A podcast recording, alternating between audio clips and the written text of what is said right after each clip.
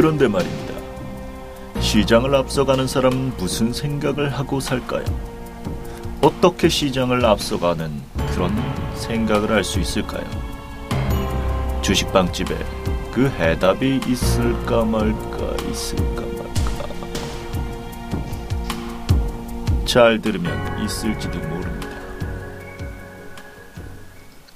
예, 다음 카페 주식빵집의 주식 이야기에서 진행하는 빵집 세시봉 1월 19일자 시작하도록 하겠습니다. 아, 지수가 이제 보여지는 모양보다 모양보다는 그다지 좋지 않게 이제 마감이 된 거죠. 뭐 지수 자체는 뭐 거래소는 상승 마감했고 코스닥 그렇게 심하게 이제 밀리지는 않았지만 아, 양시장 다 하락 종목이 훨씬 더 많은 뭐 코스닥은 200개 이상 거의 250개 이상 이제 하락 종목이 더 많았고 이제 거래소 같은 경우도 거의 배 가까이 예, 이제 뭐 200개 이상 또 하락 종목이 훨씬 더 많은 상태에서 이제 지수만 올라가는 형태가 됐습니다. 그러니까 아, 낙폭과대 최근에 이제 낙폭과대 되면서 저PBR 그리고 실적 대비 좀 싸다라고 인식되는 종목들의 매수세가 좀 들어오죠. 그러니까 예를 들어서 오늘 지난 주에는 이제 건설주가 좀 강하게 움직였다면 오늘은 이제 하이닉스, 삼성전자 이런 IT 기업들이 굉장히 강하게 움직였는데 원래 이제 삼성전자가 초강세로 가는 장에서는 우리 시장은 이게 좀 독이 되는 그런 측면이 좀 있거든요. 그러니까 이 종목들이 올라갈 때 선물이 풀리면서 올라가면 다른 종목이 달려서 같이 올라가지만 이제 선물이 풀리지 않게 되면 다른 종목들은 올라가지 못하게 되는 그런 모습들이 나타나게 되거든요. 근데 오늘 딱 외국인들이 선물은 매도는 치고 지수는 또 삼성전자 하이닉스 때문에 이제 올라가는 압박을 받다 보니까 아, 아무래도 이제 다른 종목이 이제 눌려버리는 뭐 그런 형태 반드시 뭐 선물 때문에 눌렸다라고 볼 수는 없지만 뭐 그런 형태로 이제 진행이 된 것 같습니다. 근데 여기서 좀 우리가 흐름을 좀 잘 봐야 되는 게 그러니까 접, 그러니까 실적에 대한 논란은 많았는데 그동안에 주가 하락이 좀 많이 있었던 종목들이 이제 올라가고 있거든요. 물론 대부분 다 많이 빠지긴 했지만 근데 그런 류의 종목으로 분류가 될 수 있는 게 지난주 건설 움직였고 오늘 IT라면 사실 이제 남은 건 한 증권주 정도 되거든요. 그래서 증권주 정도가 당, 물론 이제 해외 뭐 채권 손실이라든가 뭐 해외 뭐 상품 손실 등에 대한 어떤 문제 이슈가 있긴 하지만 그러니까 증권업종도 PBR 저 PBR주로도 분류가 될 수 있거든요. 뭐 이쪽으로 이제 넘어가는지 이 부분들 좀 잘 봐야 될 것 같습니다. 한번 좀 체크를 해봐야 될 것 같고요. 반면에 이제 코스닥 같은 경우는 이제 오늘은 또 바이오 역시 바이오가 이제 살아났죠. 셀트리온은 좀 오늘 주가가 어제 그 워낙 급등을 해서 좀 눌리긴 했지만 거래소의 바이오 제약주들이 움직이면서 코스닥에 있는 바이오주들을 또 끌어올렸거든요. 그래서 셀트리온이 약세로 되면서 지수 자체는 밀렸지만 뭐 바이오 종목들은 계속 시세가 이어나가는 뭐 정책적으로 바이오 산업을 육성을 하겠다라든가 뭐 이런 목표 같은 게 이제 연이어서 나오고 또 이제 뭐 계속 루머 돌죠. 뭐 조만간 뭐 모 제약사드가 조만간 대형 수출권 계약권이 이루어질 것 같다라는 식의 어떤 루머들 같은 게 계속 줄줄이 이제 나오다 보니까 어, 투자자들이 계속 바이오주에 좀 집중하는 또 실적에 대한 논란이 상대적으로 자유로운 그런 모습이 나오게 되잖아요. 그러니까 이제 바이오 기업들의 매수세는 당분간 더 유입, 그러니까 뭐 들어갔다가 잠깐 눌린지언정 추세로는 조금 더 올라가는 그런 흐름이 나올 가능성이 매우 높다라고 봐야 될 것 같습니다. 그래서 우선 시장은 바이오와 IT 기업들이 양시장을 좀 끌고 올라가는 그런 모습, 버티게 하는 모습이 나왔다. 이렇게 봐야 될 것 같고요.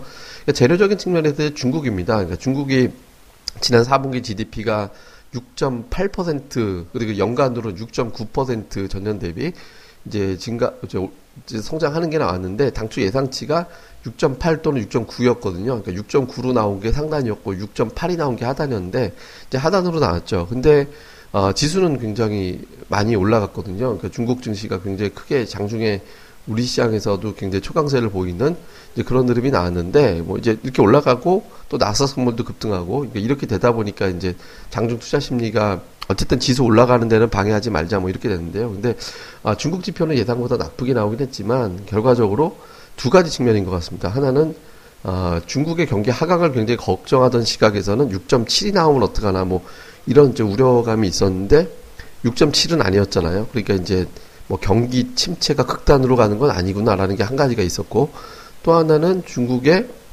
경제 성장이 이제 좀 7%를 밑으로 내려온 상태이기 때문에 어쨌든 부양책이 가동이 될 거고 그 강도가 셀 거고 그리고 조만간 나올 것이다. 뭐 금리 인상 인하가 됐든 뭐가 됐든 그러니까 이런 어떤 이제 기대 심리 같은 게 작용을 하다 보니까 어 이제 중국도 급등하고 선물도 좀 급등하고 이런 형태 그리고 이제 그 동안에 계속 위안화 갖고 흔들리고 했었는데 그러니까 전일 위안화에 대한 어떤 그 평가 저 저 저저 영내 거래에 대해서 이제 지준율을 만들어 버렸잖아요. 그러니까 이제 돈을 어느 정도 맡겨 놔야지만 거래를 할 수 있다는 얘기이기 때문에 그러면 그 맡기는 돈이 이제 17% 거의 20% 육박하기 때문에 사실 그 나머지 돈 가지고 투기 거래하기가 쉽지가 않게 되는 거거든요. 그러니까 이런 부분들이 상대적으로 조금 시장을 좀 안정시키는 그런 데 또 도움이 된 것 같아요. 그러니까 정책이 계속 연이어서 나오니까 작년도 8월에도 그랬잖아요. 그러니까 중국 증시 폭락할 때 계속 정책들이 이제 줄줄이 나오면서 시장이 좀 안정이 되는 형태가 되고 그 뒤로 또 시장이 올라가고 이런 형태가 됐거든요. 그래서 중국 시장의 어떤 안정 이런 것들이 또 지수 자체는 거들어 놨던 것 같습니다. 다만 이제 그 조금 뭐 주도라고 해야 되는 어떤 주포들이 중소형주 쪽을 안 잡고 그러니까 대형주 쪽에 좀 많이 쏠려 있는 그런 모습이 나왔고 기관들도 중소형주 좀 사긴 했지만 그 중형주라고 할 수 있는 게 뭐 보통 뭐 의약품이라든가 이런 쪽이었거든요. 그러니까 이제 뭐 일반적으로 개인 투자들이 선호하는 종목들은 그다지 재미는 없고 그러니까 좀 가는 종목들과 이제 저피별로 분류가 되는 종목군들 중심으로만 어떤 시세가 나오는 그런 이제 장이었다 이렇게 봐야 될 것 같습니다. 근데 하나 좀 특징적인 게 수급에서 보면 뭐 재료는 제가 이제 지금 설명드렸고 수급에서 보면 지금 외국인들이 선물을 오늘 같은 날 사실 매수해도 될 만했거든요. 그러니까 IT가 올라가고 특히 최근에 특징이 지난주 중반 이후에 좀 두드러진 건데 보험사 투신 연기금이 종가 쪽에서 매수를 해요. 그러니까 이제 2시 구간 넘어가면 매수 쭉 하다가 2시 구간 넘어가면서 커브가 위로 각도가 확 가팔라지거든요. 그러니까 이게 주가, 종가 쪽을 관리를 한다는 얘기예요. 그러니까 이런 흐름들이 자꾸 반복으로 좀 나오고 있기 때문에 선물 매도 포지션을 유지할 때 종가 쪽에서 수익 내는 게 좀 간단한 문제가 아니게 되는 거거든요. 그래서 그러니까 외국인이 좀 선물을 풀어줄 법한데 아직 이걸 안 풀어주고 있다라는 거. 그러니까 선물이 풀려야 지수가 이제 확 이제 후련하게, 그러니까 뭐 연료가 좀 차 있어야 이제 자동차가 멀리 가잖아요. 그러니까 이게 좀 풀려줘야 연료가 차는 효과가 되거든요. 근데 이게 좀 안 돼 있는 게 좀 특이한 거긴 합니다. 그래서 뭐 수요일장에서라도 이 부분이 풀린다면 시장이 조금 더 부드럽게 올라가는 그런 계기가 될 가능성이 높고 매수 상승 종목 수가 더 확대가 되는 그런 계기가 될 수 있기 때문에 아, 이 부분을 좀 잘 봐야 될 것 같습니다. 그 다음에 이제 테마 쪽에서 보면 그 오늘 뭐 바이오가 계속 가는데 바이오는 제가 뭐 이제 시장의 3대 테마 바이오 그 다음에 이제 OLED, 다음에 이제 전기차. 오늘 전기차는 좀 빠졌죠. 근데 전기차가 2차전지 이런 종들이 많이 빠졌어요. 유가가 낮은 상태다 보니까 이 상태에서 전기차가 좀 이슈가 될까? 근데 저는 생각이 좀 달리 볼 수 있는 게 유가가 당장 뭐, 뭐 지금부터 바로 반전한다 이렇게 보기에는 좀 이르긴 하지만 이제 역, 좀 묘한 어떤 흐름들이 좀 감지가 되는 게 있거든요. 예를 들어서 오만에서 다른 나라가 감산하면 우리도 감산할 수 있다라는 말을 처음으로 나왔어요. 그러니까 그동안 오펙 국가나 산유국 쪽에서 감산 얘기가 나온 적이 없었거든요. 근데 오만이 이제 다른 데가 감산하면 우리도 한 최대 10포인트까지는 감산할 의향이 있다. 그러니까 이런 식의 어떤 발언이 나왔거든요. 그러니까 산유국 내에서 이제 조금 원유에 대해서 조절할 가능성이 이제 제기가 된 게 한 가지가 있었고, 그 다음에 이제 또 한 가지는 최근에 이제 뭐 오펙이라든가 이런 데서 이제 투자가 진행이 제대로 안 된 상태이기 때문에 결과적으로 투자가 진행이 안 됐으니 이 때문에 어, 생산량이 좀 많지 않을 거니까 이제 줄어들 거다. 생각 공급량이 좀 줄어들 가능성이 있다. 이라는 부분도 나왔거든요. 물론 이제 지금 뭐 유가가 뭐 올라가거나 이제 그런 상황은 아니지만 유가가 바닥이다라고 인식할 수 있는 이제 발언들, 정책들 이런 것들이 자꾸 모락모락 밑에서 이제 나오고 있거든요. 그리고 이게 이제 걱정하는 게 이란이잖아요. 그러니까 이란이 산유 생산량을 늘리게 되니까 이란 생산량 늘리면 이 늘려나는 생산만큼 공급이 늘어난다라는 건데 잘 보면 사우디하고 지금 헤게모니 싸움이잖아요. 근데 사우디도 그렇고 이란도 그렇고 결국 유가가 올라가야 서로 경제가 핍니다. 근데 잘 보면 사우디가 좀 궁지에 물릴 수 있는 게 이란이 풀리면서 이란하고 경제적인 어떤 부분들에서 충돌을 하게 되는 그게 좀 있거든요. 근데 이제 이란이 더 경제 구조가 좋잖아요. 제가 이 방송에서 한번 언급드린 적 있지만 경제 구조상 이란이 인구도 많고 산업도 굉장히 다양화되어 있거든요. 사우디에 비해서. 그러니까 뭐 제조업이라든가 농업 이런 게 있으니까. 그러니까 조금만 지나면 이란의 경제가 훨씬 더 좋아질 가능성이 높거든요. 그럼 사우디 입장에서는 경제 뭐 인구 수도 작고 이제 원유에 대한 의존도도 낮고 이런 상태다 보니까 이란이 커지면 커질수록 어떤 압박을 받게 되냐면 이란은 대통령제고 자기네는 국왕이기 때문에 대통령제가 훨씬 더 좋은 거다라고 해서 체제가 전복 이제 무너지게 되는 그런 어떤 우려감 같은 것도 갖고 있을 거예요. 그러니까 극단적으로 원유 가격을 떨어뜨려서 자기네 그 경제를 위축시키기에는 조금 이제 정치적으로 굉장히 불안정한 요소가 될 수 있기 때문에 사우디도 그렇고 또 이란도 결과적으로 경제가 올라가야 이제 경제 제재 풀리고 났는데도 불구하고 경제가 안 살아나면 이란도 골치 아픈 거잖아요. 그러니까 두 나라는 결국에는 유가가 올라가는 걸 바랄 수밖에 없습니다. 그러니까 이제 어느 정도의 어떤 합의 정치적인 합의 그게 뭐 단기에 이루어질 수 있는 건 아니겠지만 그렇기 때문에 이제 유가가 반전할 가능성이 저는 충분히 높다라고 보거든요. 그래서 30달러 저는 이제 뭐 30달러 초반부터는 바닥이다라고 보고 있는데 지금은 더욱더 바닥권으로 더 뚜렷해진 바닥권이 아닌가 이렇게 보고 있어서 원유도 좀 돌아서지 않을까 좀 이렇게 생각을 합니다. 그래서 이제 원유하고 연동되는 산업들 뭐 전기차 얘기하다 이렇게 되는데 이제 전기차라든가 이런 부분도 한번 주의 깊게 좀 볼 필요가 있을 것 같습니다. 그다음에 이 3대 테마 이외에 이제 하나 제가 원래 4대 테마라고 했다가 이제 단기로만 보자고 했던 정치 테마주들도 우리가 좀 주목을 해봐야 되는 게 구도가 좀 묘하게 바뀌는 측면이 있습니다. 이제 뭐냐면 오늘 이제 문재인 더, 더불어민주당 대표가 대표직을 내려놓겠다고 얘기를 했죠. 그러면서 이제 반대쪽에 있는 야당의 후보, 그러니까 안철수 위원 관련주가 올라갔는데 이게 맥락을 잘 좀 읽어봐야 될 것 같아요. 저는 이제 우선 어떤 이제 뭐 정치인에 대한 호불호에 대한 얘기는 여기서 언급할 이유가 없죠 제가. 제가 뭐 그런 입장도 아니고 그러니까 그걸 떠나서 제가 이제 객관적인 뭐 또는 객관적일 수는 없겠네요. 그러니까 제가 판단하는 거니까. 제가 이제 뭐 이런 어떤 이제 그 안에 들어가 있는 맥락을 좀 분석을 해보니까 이런 측면도 좀 생각을 해봐야 될 것 같아요. 이 결과적으로 보면 문재인 대표는 대표직을 내려놓고 안철수는 현재 안철수 의원은 현재 이제 국민의당의 어떤 실질적인 오너 같은 이미지가 강하잖아요. 근데 이렇게 되면 정치적인 타격, 선거 결과에 따른 정치적인 타격은 사실은 안철수 대표가 더 많이 갖게 되는 측면이 좀 있거든요.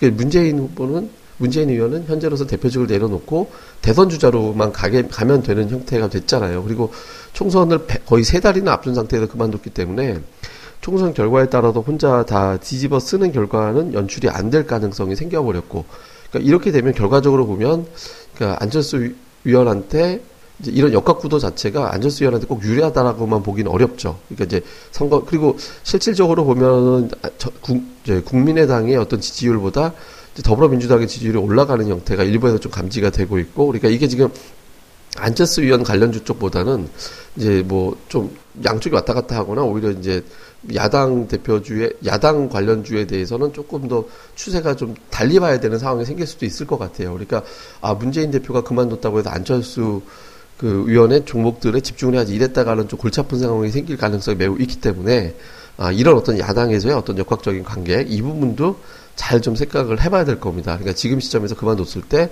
총선 결과가 어떻게 나오느냐에 따라서 그러니까 예를 들어서 좀 한편으로 보면 이제 문재인 대표 이 카드가 약간 좀 신의 한 수 같은 느낌도 좀 들거든요. 그러니까 총선에서 진다고 하더라도 그 혼자 물론 자기가 책임지겠다고 얘기는 했지만 뭐 흔히 얘기하는 덤태기 쓸 정도로 많이 왜냐하면 물러났으니까 뭐 투표가 덜 나왔다 지지자들이 그렇게 몰아갈 수도 있는 부분이거든요.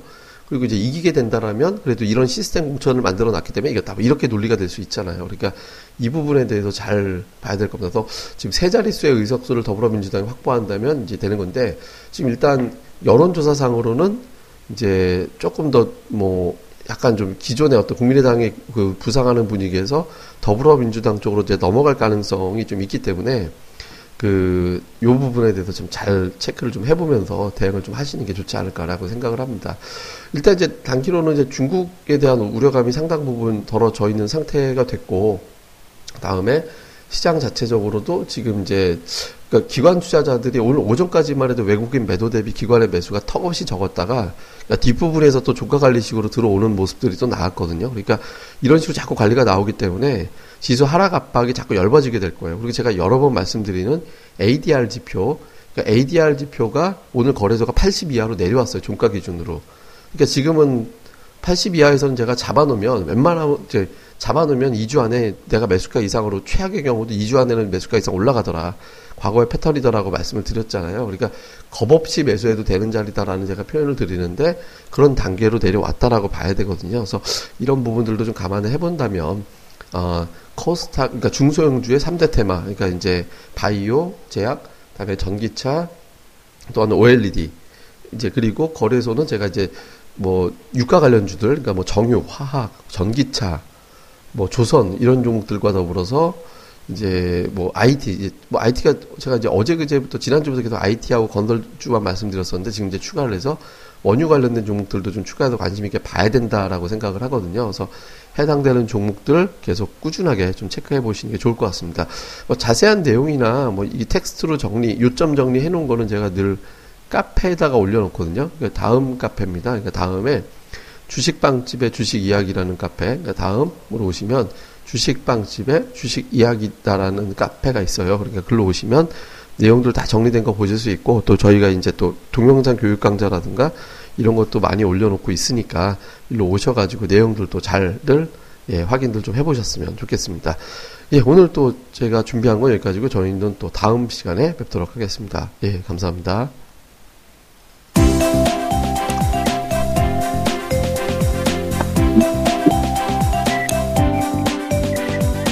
아, 안녕하세요. 주식방집 운영자 불사조입니다. 주식 투자하기 참 답답하시죠? 어, 공부하자니 배울 곳이 마땅치 않고 또 여기저기 이상한 광고에 혹해서 가입했다가 낭패만 당하고 이런 답답한 투자자분들을 위해 저희가 VIP 빵집을 열었습니다. 어, 실전 투자대 1위 출신의 공략들 발급법, 차트 전문가의 매매 극소, 시황 전문가의 쉽게 이해되는 오늘장 브리핑, 그리고 저희 멤버가 직접 탐방해서 알아낸 다양한 기업 정보를 정리해 드립니다. 부담 없이 편안하게 가입할 수 있는 신한 VIP 빵집에 많은 가입과 관심 부탁드립니다. 자세한 내용은 다음 카페 주식빵집의 주식 이야기에서 직접 확인하시기 바라고요. 문의 전화는 010-3043-0909 0909입니다. 010-3043-09없다. 네, 두 번 기획해 주세요. 네, 감사합니다.